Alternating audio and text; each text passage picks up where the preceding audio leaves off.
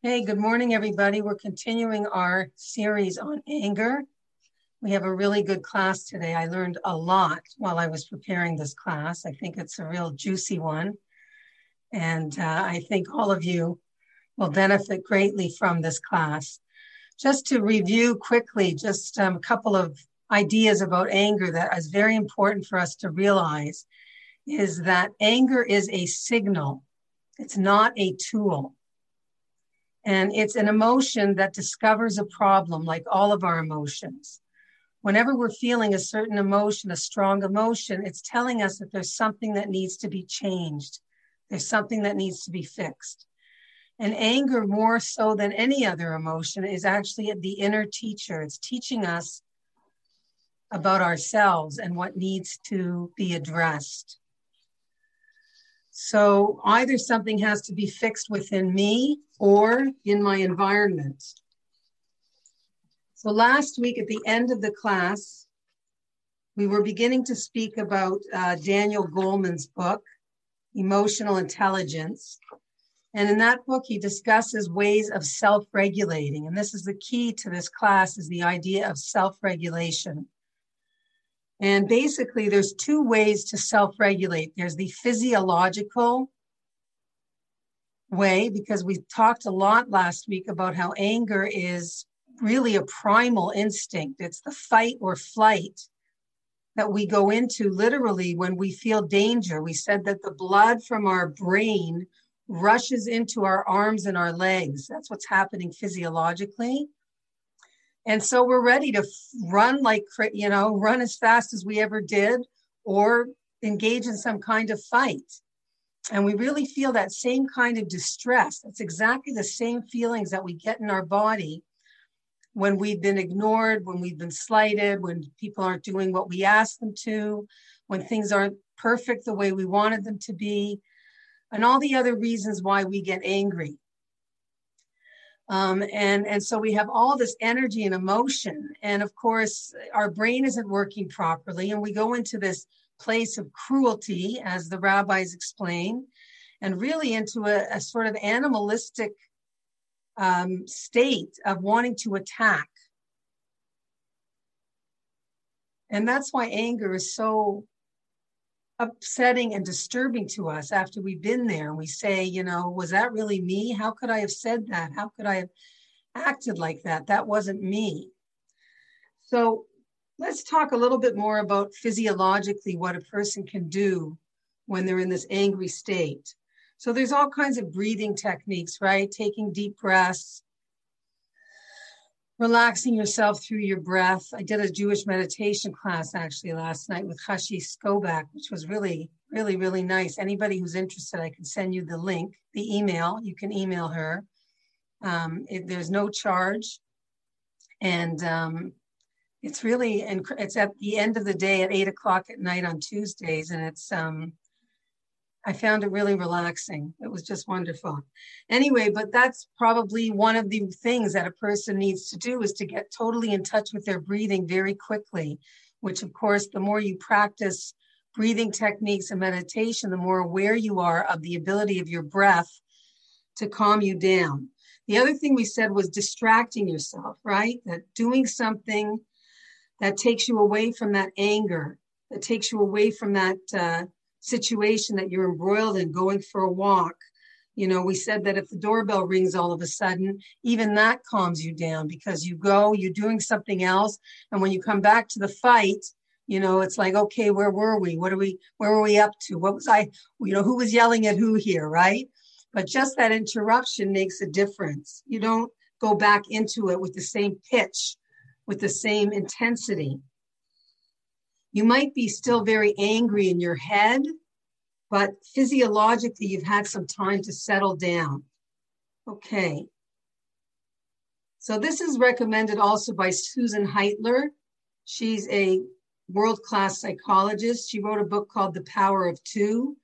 And a lot of what we're going to talk about today is her um, ideas of conflict resolution. So she says that you stop the cycle of anger even by doing something else for a few seconds. You'll be less angry when you come back to the argument.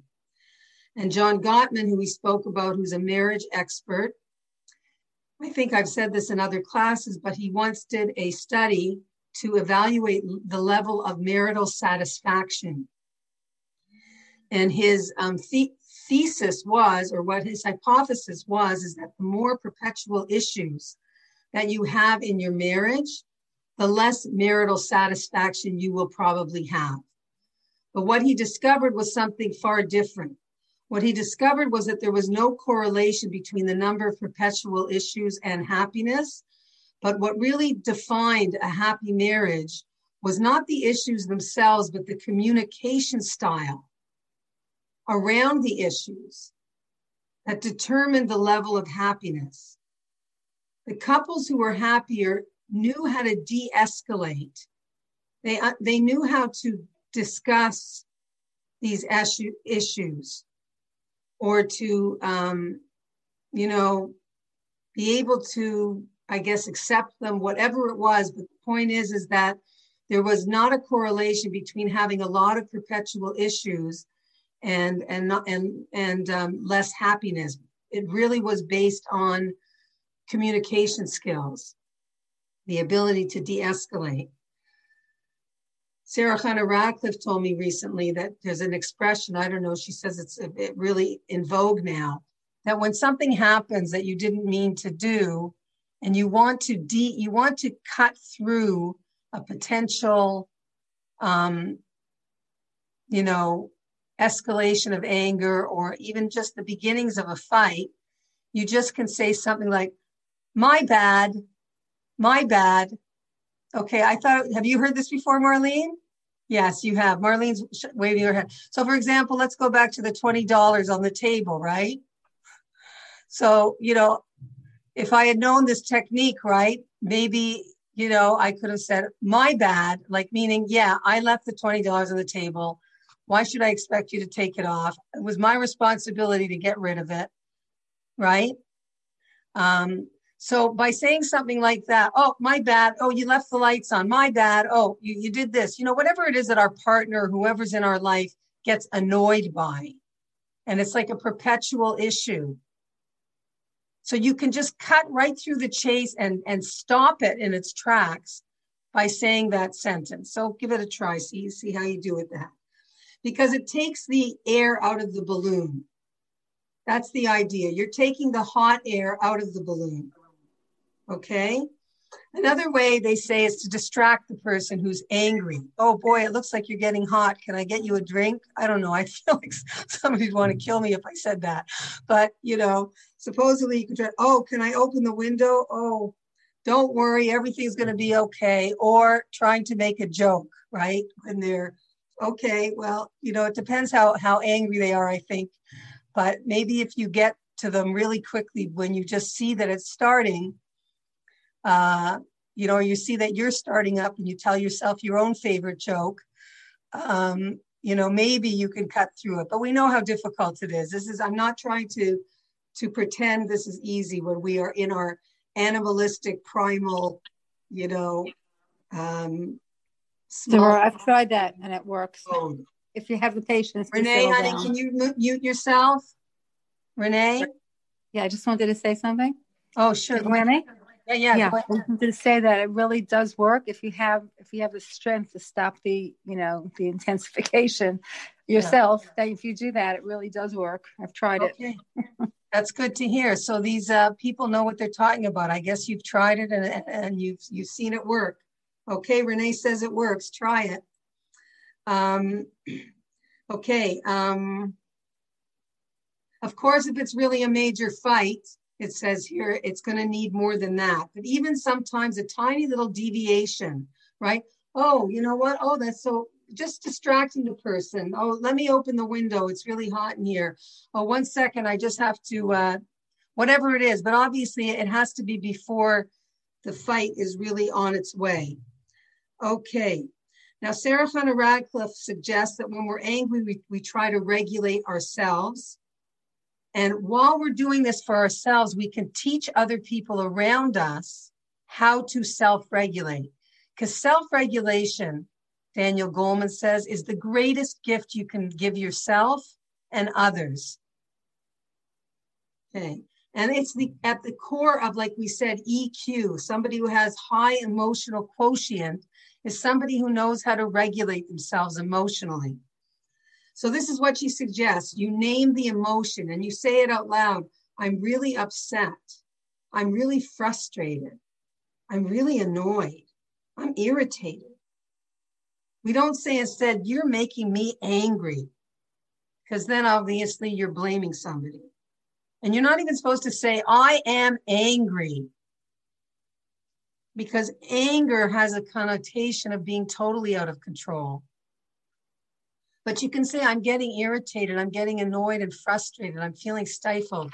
I actually tried this yesterday, and I have to tell you, ladies, whoa, was incredible. I just, I mean, I just saw myself getting overwhelmed, overloaded. As we said, a lot of women, the reason that we get angry is because we feel overwhelmed and overloaded. I had my grandchildren over. Don't worry, they all had COVID tests. Okay. Um, and whatever they were, I wanted, I, I you know, I, I was get, setting them up for painting and you can imagine they're at that age where they ask like 25 times while you're setting things up. Well, even the paintbrushes, I want to paint. Where's the paint? Anyway, I couldn't find the paintbrushes anywhere. I was going nuts. I finally gave them some straws, which they were very upset about. What are they supposed to do with paint and straws? I don't know. But I taught two classes yesterday. I probably was hungry. I was overwhelmed. I was teaching. And I, you know, I just said to my, as I was going, my daughter was there and I just kept saying, finally, I started to say, wow, I'm really overwhelmed. I'm really, uh, I'm really, uh, it's, this is too much for me. I really, I really can't do this anymore. And I just left. I said, I'm going to have to leave. You're going to have to take over. I don't know where the brushes are. And, and you know what? She didn't really want her kids to paint because they get dirty and this and that. So I realized afterwards, boy, this was not a win win for her either. And then I left her with all the kids with no paintbrushes and paint squirted out already all over the place. So she was also like scratching her head, probably wondering, what's up with mom? Okay. But need paintbrushes at the dollar store. I have to put that on my list. Um, anyway, I said, you know, you can go borrow paintbrushes from the neighbor, not the usual thing you borrow from a paint from the neighbors, but um, anyway, I was really proud of myself though. And I went upstairs and I just chilled. And my oldest granddaughter came up and she said, Are you okay, Bubby? And I said, Yeah, you know what? I just needed to take a break. I needed, it was sensory overload. And I know about myself that when there's a lot of people and I'm getting overwhelmed, it's sensory overload. I wish I had known this a long time ago. But to be able to say, you know what, I have to leave. It's too much for me. And to allow the others around you to hear it. You are teaching them not only that you are regulating yourself, but the gift of self regulation. So, you know, it can sound like this I think I'm going to take a drink now. I think I'm going to walk out of the room. I think I need space. I think I'll put on some music and dance because I'm really feeling overwhelmed or uptight. Or I'm going to sit down and breathe slowly. I'm going to turn off this adrenaline. The same adrenaline that we get when we have a panic attack.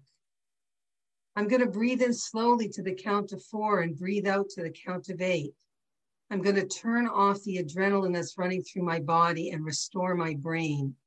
Okay, so this is the kind of self talk that you can do when you want to physiologically regulate yourself because remember, your body's going through major stuff when you're getting angry. And so, if you can talk to yourself and recognize at the time what's going on, it helps you to calm down, even that alone, to be aware. It's helping you move from the regesh, like we said, from that place of emotion, the overwhelming place of emotion, to a place of seichel, right? Because you're bringing it up to, hmm, I wonder why I'm feeling like this. Maybe I need something. Maybe I need space. Maybe I need a drink. Maybe I need to leave the room, right? Now, we can do this with all kinds of emotions, with sadness, with anxiety, but anger obviously is one of the big ones that really overwhelms us and comes sometimes very suddenly. So we have to be ready for it. Okay? All right, so we're going to continue with this idea. We're going to talk about, again, self regulation is the biggest gift that you can give to your children and you can give to yourself because it means not being at the mercy of your emotions. So here's some more ideas that Daniel Goleman lists in his book of self regulatory skills. So, number one is chocolate. yeah. A lot of people use food to self regulate, right? And of course, once in a blue moon, that's okay. You know, getting yourself a piece of chocolate to make yourself happier or to reward yourself for not having gotten as angry as you usually get right? But he says, obviously, there's a danger with food because as much as it can work, it's not a great thing because we create patterns of becoming emotional eaters, right? Whenever we're feeling a certain feeling, we run to go and get something comfort food. So once in a while, obviously, and within small dosages, chocolate is great or whatever it is that you like. But just to be careful because of that connection between you know emotional and emotional eating okay obviously exercise. We all know that exercise is very helpful. It releases chemicals in the body. It's not always convenient when you're in the middle of the fight to say excuse me i have to go run on the treadmill. I'll be back in five minutes you know or start doing jumping jacks in the middle of the fight you know? Um, but the idea is that, you know, if you can get away, exercise is really good at calming yourself down physiologically and getting good feelings inside of you and getting rid of all of this major stress that your body is going through, this adrenaline, using that adrenaline, you know, to run 10 miles instead of uh, yell for 10 minutes at the person next to you. Okay, a massage or physical pressure, right? Maybe doing something to yourself to calm yourself down. A hot, a hot shower. Cleaning out a closet. you got a lot of energy when you're angry. You can go and clean for Pesach, right? Get started. Yes. Use that wonderful energy for something positive. You get a mitzvah instead of an avera. Okay, mastering a small project, Daniel Goleman recommends, you know, something, something you keep procrastinating about. You know, need new blinds on the window, wonder when Home Depot is going to open again. You know, whatever it is, make yourself a small project that keeps you um, self regulated or you get to when you feel that you're anxious, sad, angry. Okay. Number seven is acts of kindness. Do something nice for somebody else when you're upset. You know, call a friend who needs a who needs a call. Make a sympathy call. And finally, he has on his list prayer and meditation. Okay, what we spoke about a little bit at the beginning, right? Pick up your Tehillim, talk to God, tell him how upset you are, ask him to help you to calm down you know? Recognize that he can help you get back your equilibrium. Okay, so when we see ourselves or a child getting into a bad mood, we want to teach ourselves and others how to get back into a good mood, how to alter my mood when I'm upset. So, you know, when our children are growing up, let's say you have a kid and the kid's crying for candy. I want it, I want it, I want it. So, a lot of times as mothers, we say, here, take it, because we just want them to, you know, stuff a sock in it, as they say. But, you know, we just want them to stop. And, you know, it's, it's like emergency mode very often. But of course, if we do this over and over and over again, what are we teaching our child? We're teaching our child that self regulating has to do with getting what I want. In other words, yes, I can only regulate myself when you give me what I want. Now, that's a terrible thing to be able to do because what happens is we get into this mode sometimes of being the fix it person. The mother becomes the fix it man. You know, don't worry, I can fix that. You know, you need this, I can fix it. Don't cry, don't cry, don't get upset. I'm going to fix it for you. And what happens as a byproduct is the child learns that mommy can fix it. But unfortunately, he doesn't learn about the problems that can't be fixed. He doesn't, he isn't, um, he isn't, um, what's the word? He hasn't been given the tools to deal with things in life, which are many, many things that cannot be fixed. And especially today, we know we know about all the helicopter mom and the snow shovel mom and the mom who does things and makes sure that their kids never, ever, ever going to experience any kind of difficulty because God forbid it will hurt their self esteem, you know, which is all backwards and bad thinking. But the society is, is obsessed with the idea that you can control everything.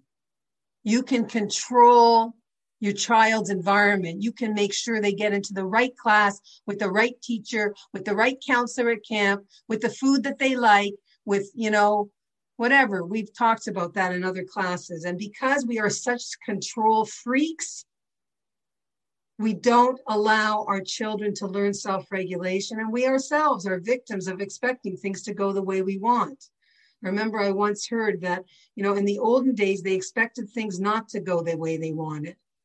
And if something did go the way they wanted, you know, like their village wasn't burned down this month, they were really happy about that. You know? but we are the opposite. We expect everything to be perfect.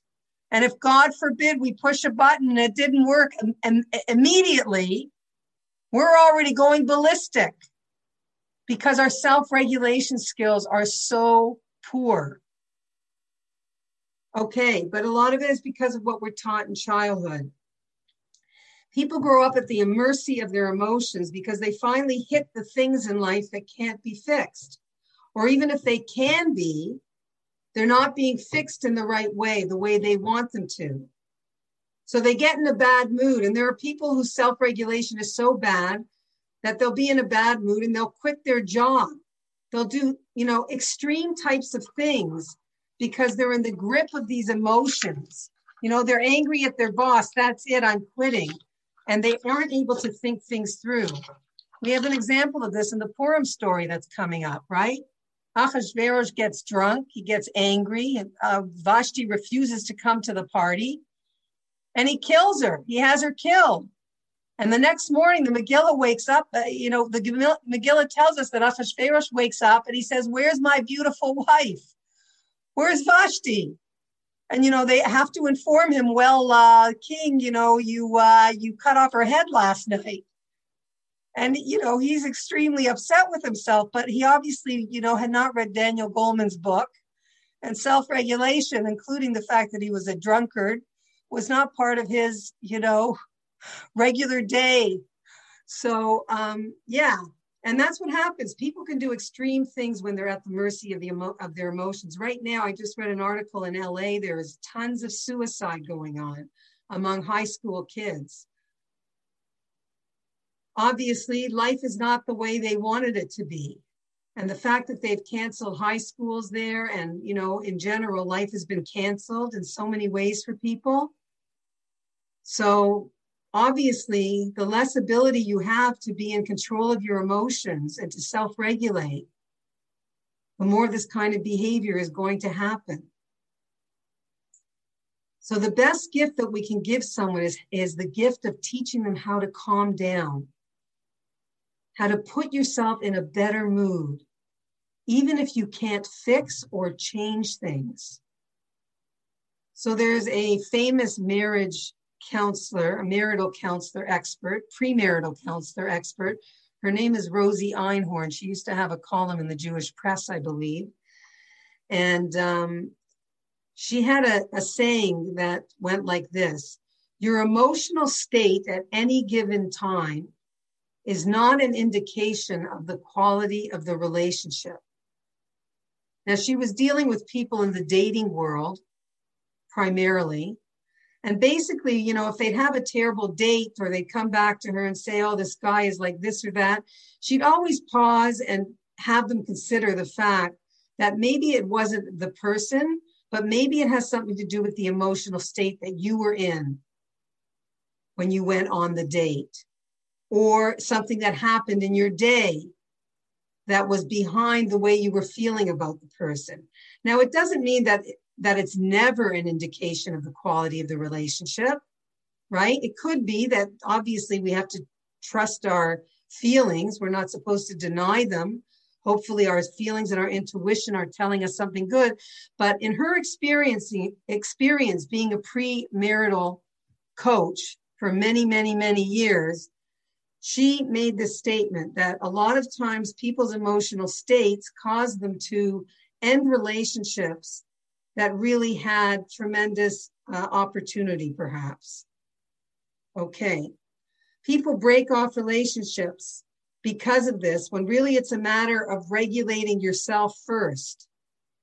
And then you can see much more clearly if the issue is the other person, or perhaps it's my mood or situation today. And therefore, people make a lot of mistakes when they're at the mercy of their emotions. So you want to teach people from a young age when you get into a bad mood, hey, let's turn on some music. Hey, let's call grandma and cheer her up. Then the child grows up knowing what to do for themselves, right? They begin to understand that there's something they can do when they're feeling, you know, funky, not not themselves, wake up feeling sad, uh, wake up feeling angry and want to yell at everybody you know, self care and ways of getting out of it or being gentle and kind to yourself and realizing this is normal. This is a normal part of life. Sometimes, you know, we don't even know why. We don't even know why we're feeling the way we are. But self regulating is very important.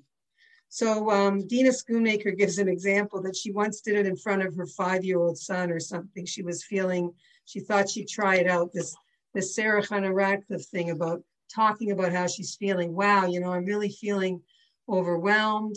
I think I'm going to take a nap, or I think I'm going to have myself a cup of tea and read a good book. Oh yes, this is this is a good idea. So anyway, her son was watching her. Uh, actually, he was seven years old. So she said one day he came home and, and she was just saying, you see that people really pick up on it when you do it out loud. Oh, I'm really feeling annoyed you're really teaching them when you do it yourself. You don't have to say to them, listen to what I'm doing. You should do this too. You just do it. She said her son came home. They live in Israel. It was a school, it was, he's seven years old. It was a very snowy day in Jerusalem. And he saw that the bus driver, what a surprise, was getting very anxious. Okay. Israeli bus driver, right? Getting very nervous driving this bus on this snowy day, which snow is not the usual thing there. So he said to his mommy, and I was getting nervous too because he was so nervous, right? And and I think I think uh, so. So I started saying to myself, I'm getting nervous. I think I'm getting agitated. I don't think he used that word. I think I should sit down and breathe. This is what the seven year old kid says, okay, while he's on this bus. Then he says to his mom, I wanted to tell the driver to do the same thing, but, you know, I was worried that he wouldn't like my you know, advice. Anyway, but that's the point. We can teach so much by modeling self-regulation, right? That because other people will learn and apply it to our situate their situation. You know, I, and I, I was thinking about my own mother, right? A lot of her self-regulation, I think, had to do with, you know, singing positive songs, you know, um, trying to accentuate the positive, you know, just making things lighter, and she was very good at every day. I think we saw her lying on the couch with a good book and a cup of tea. It didn't matter what was going on around her, but it was kind of like, this is my time. You know, and we usually be going, Can I have a sip of your tea? Can I eat your lemon? You know, like it was like anything that you, you know, we want a piece of it, Ma, you know, whatever it was. But she'd sort of, and she'd sort of say, you know, I'm lying down, I'm going to read a good book now. And she just, you know, taught us that that's okay. You're allowed to do that. It's okay. Okay, another thing that maybe you guys are familiar with I know Sarah Chana really likes this technique. It's called EFT, which is em- emotional freedom technique. You can look it up online. I've looked it up a few times. It's it's called meridian psychotherapy. And it's the it's like acupuncture, the idea that you have meridians in your body, different pressure points in your body. And so it's a it's a technique for when you're angry or upset or anxious or feeling out of control. And basically what you do is you tap on certain points of your body, right? If you've ever done it before, and you um, while you're doing it you say what's making you upset oh i really hated it when he said that to me oh my gosh i can't believe he did that oh you know i'm feeling really upset whatever and the point is is they've uh, Dina Schoonmaker says she once went to a session of it and she was very cynical about it because she's not into like these breathing type of things and physiological type of things. She's more into the cognitive, which is what we're going to talk about next. And um, she, you know, but she figured I'll go and try it because it's non-invasive and it's not expensive. And she said that interestingly, a lot of people fa- find it to be very effective in reducing intense emotions.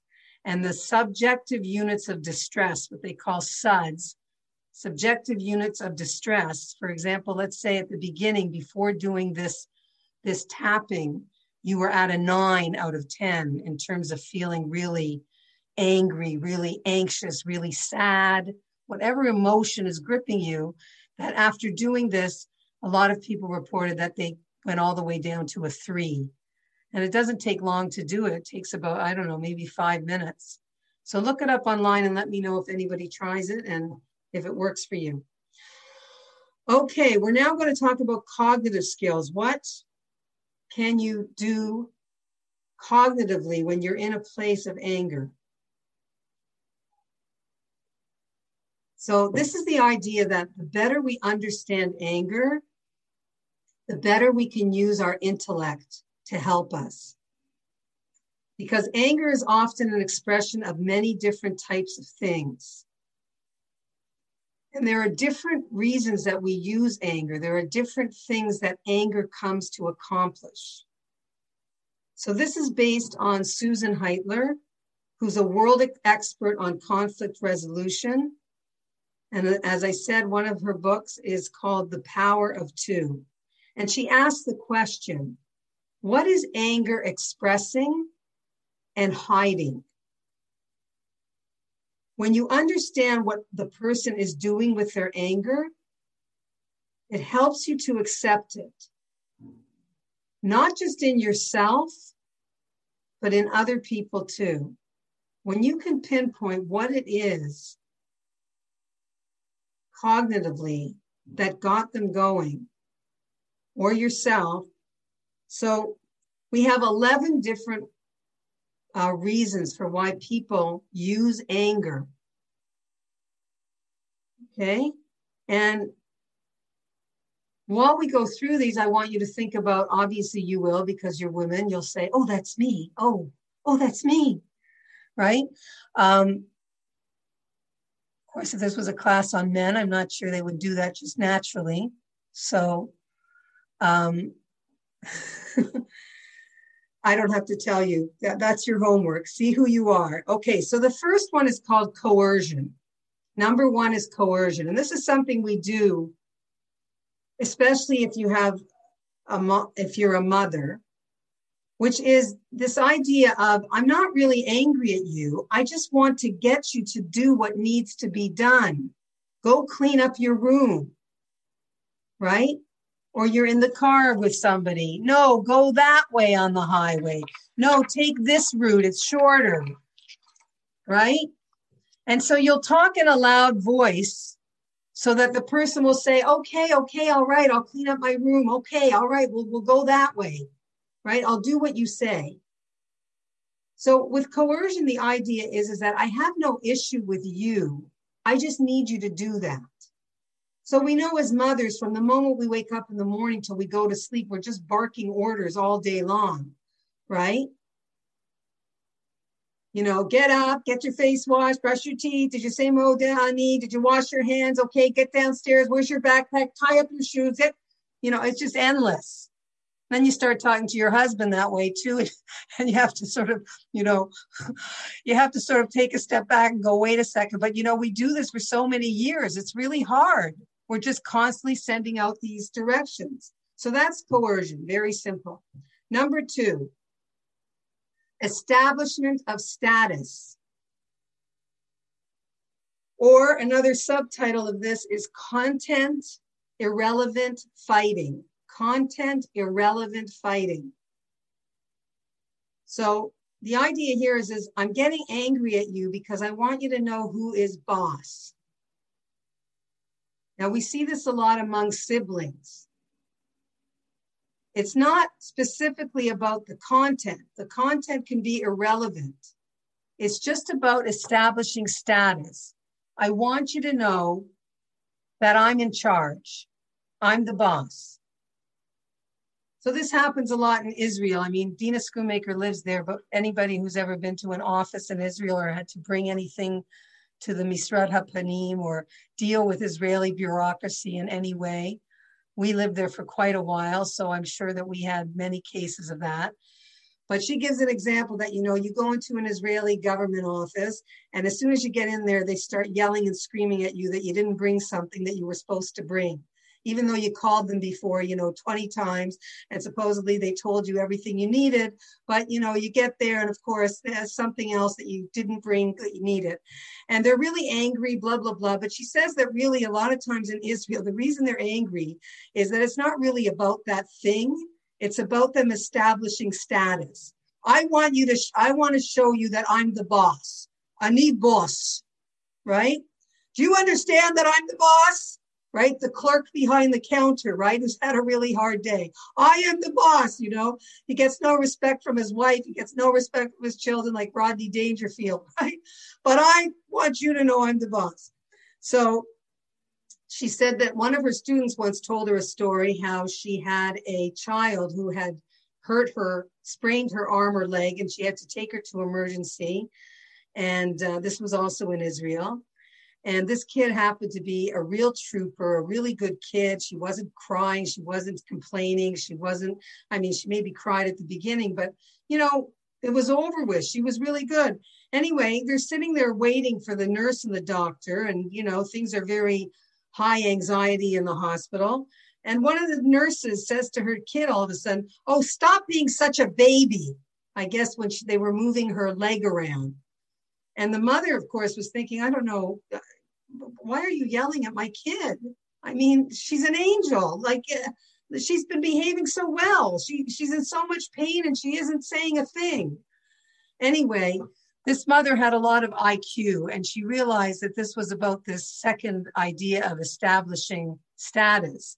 So out loud, she said to her daughter, you know, so that the nurse could hear, you know, honey, these, these, these, this nurse is a professional you know she really knows she knows what she's doing you know she knows exactly what she's doing.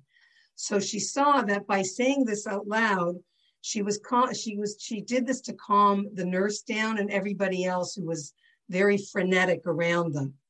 And dina schoonmaker was just saying this takes a lot of emotional intelligence to take out again the recognition that the people are acting this way because they're trying to establish I'm the boss. I'm important. I know. Okay.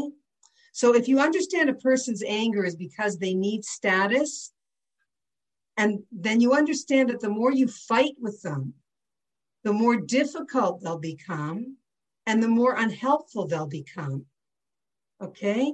Now it takes a lot of insight to realize this person needs status. And we can calm them down by acknowledging how important they are. I remember we were once shopping in New York, and this really stands out. But my father in law, uh, his neshama should have an aliyah, was a salesman. But as a personality, he was a very quiet man. But obviously, his whole life he was hustling and, uh, you know, working with people.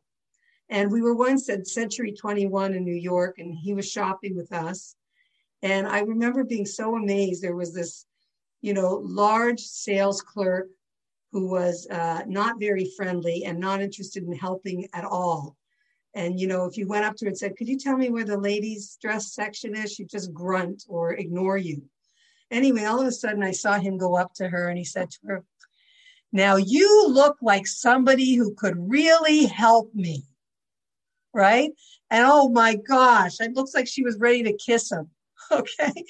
He, she was ready to do anything for him. And I said to myself, wow, I never saw this side of my father in law. So charming you know, like whatever. And she was running around the whole store. Yes, belts. Sure, I could find you belts. Oh, yes, yes. Anyway, people who have this ability, right, to recognize they just want to establish status, they just need that. So if you give the person the status ahead of time, you can introduce the refuah before the makkah, right? The, the cure is already there. The way to um, stop the fight from happening is by already giving the person the status that they need. Okay. Another example, she says, a certain child who's always picking on a smaller kid, right? The, the kid in the family who's picking on the, the kid who's younger. So we might want to give that child status, right? Oh, you're going to help me decide what's for dinner tonight. Oh, you're going to help me plan your brother's birthday party. So when we can give an older child that feeling of status, sometimes they, it can lessen the way that they're interacting with their younger siblings. Okay, number three, anger as a cover for anxiety. So this is very common with men, but for anybody. But I'll tell you why it's more common with men. Because some people are more comfortable expressing anger than expressing that they're nervous or they're fearful. So, a lot of times when we're really feeling fear, we'll express anger because we're afraid to show our fear. Now, of course, men are taught to be strong and not to be afraid of anything, and real men don't cry. And real men can handle difficult situations. So, a lot of times, their anger and their yelling and their shouting is really hiding anxiety and fear. And also, it can be very cultural. They feel it's inappropriate to express their fear.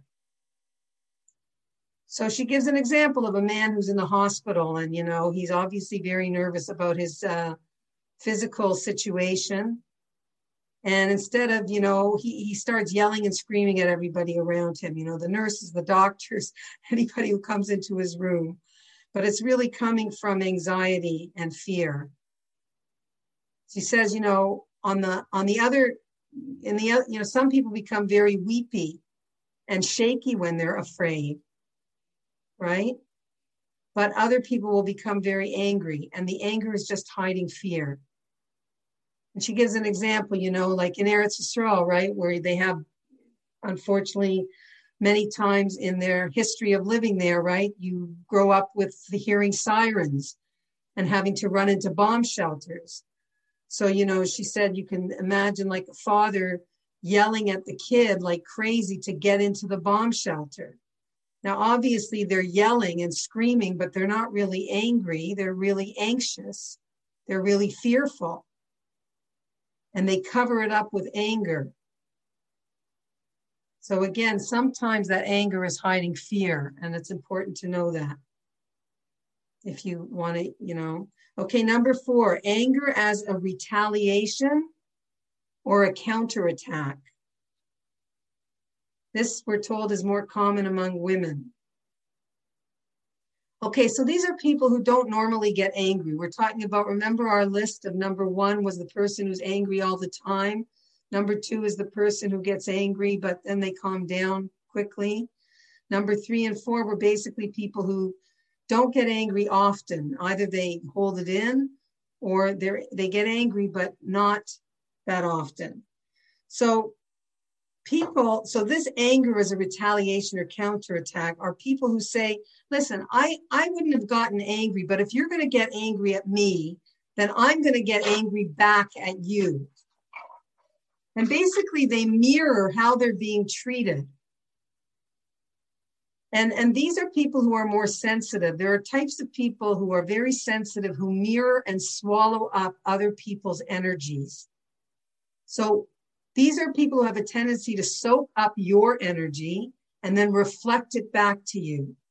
When you're happy, they're feeling happy. When you're sad, they feel sad.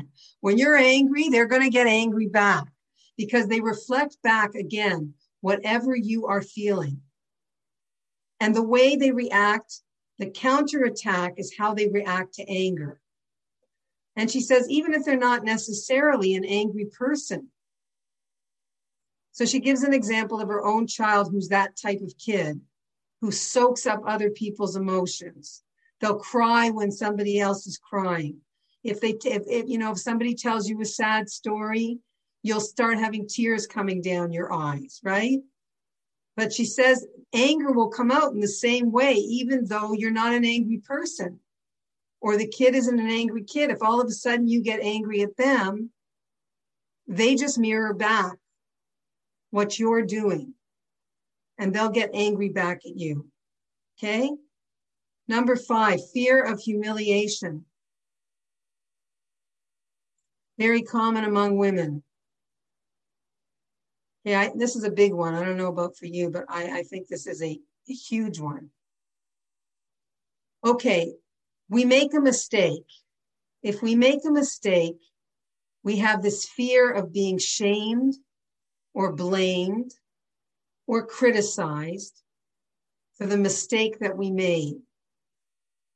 And so we get angry as a result for the mistake that we made. Okay, we're really feeling humiliated,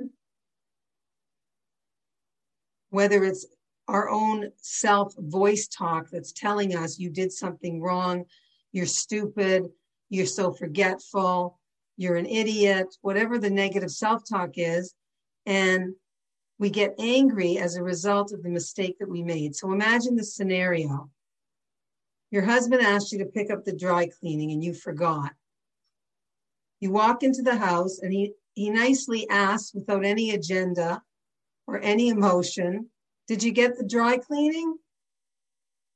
And of course, you respond because you've realized you forgot.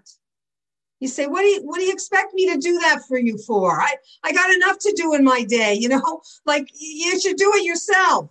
Don't rely on me. Why do you ask me even? I'm so overwhelmed. I have enough to do in my life. Okay. And so they weren't attacking you when they asked the question. They were just asking you an innocent question. But you attack them because you forgot to do the thing. And they end up getting attacked because you forgot to do what you were supposed to do or what you said you would do. Okay. Now, this is very common among people who grow up in critical homes and are used to being criticized when they make a mistake.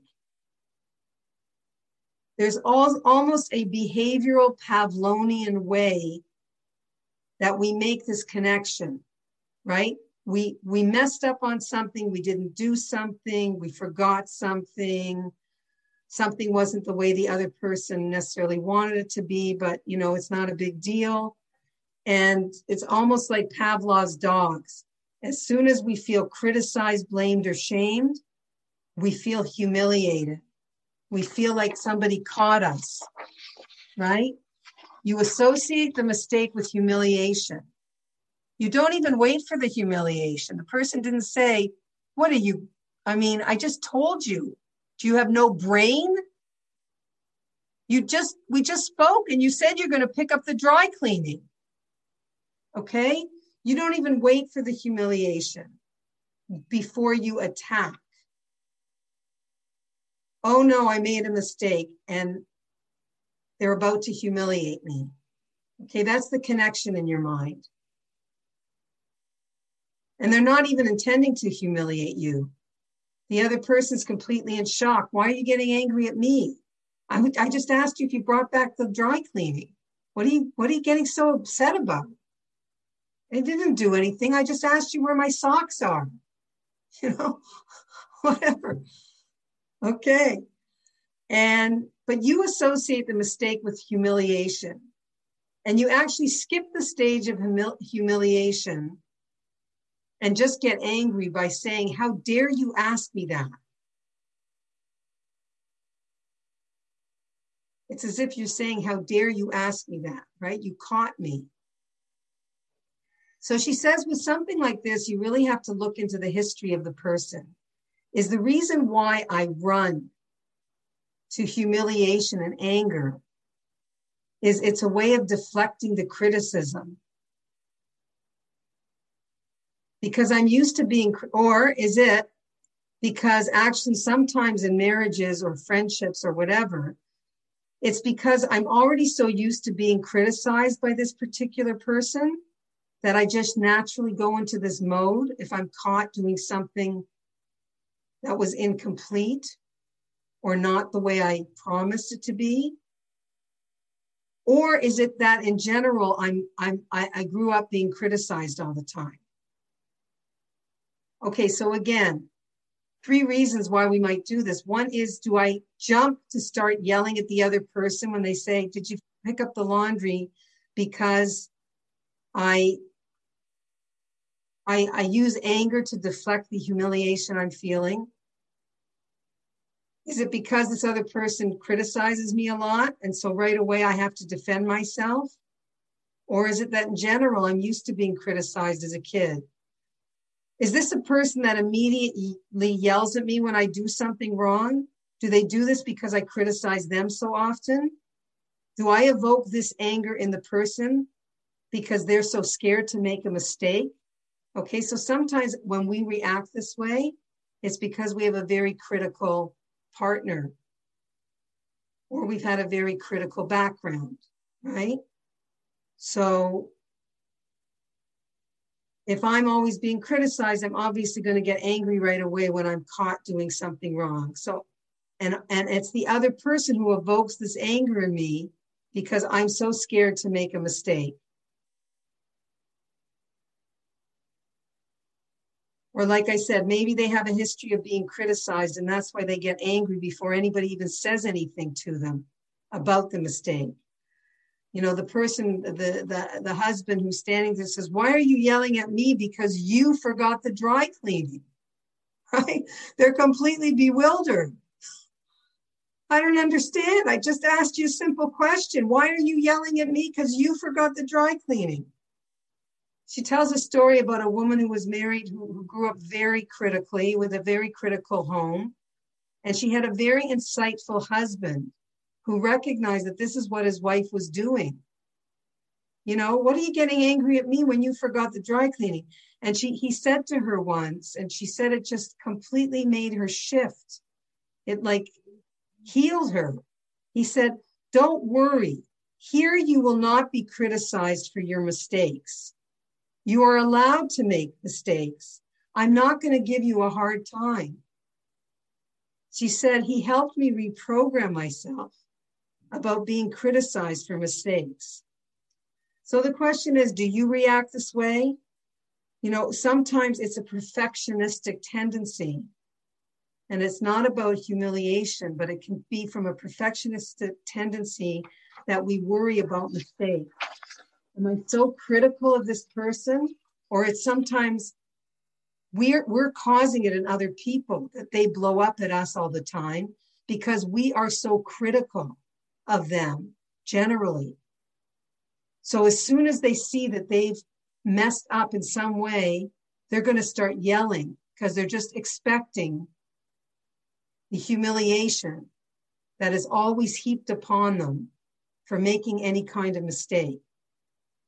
Okay, so we're going to stop here with number six. We're going to go on with number six. I hope this has been helpful. I find this very, very interesting, and there's many more that are um, very, very interesting about why people get angry.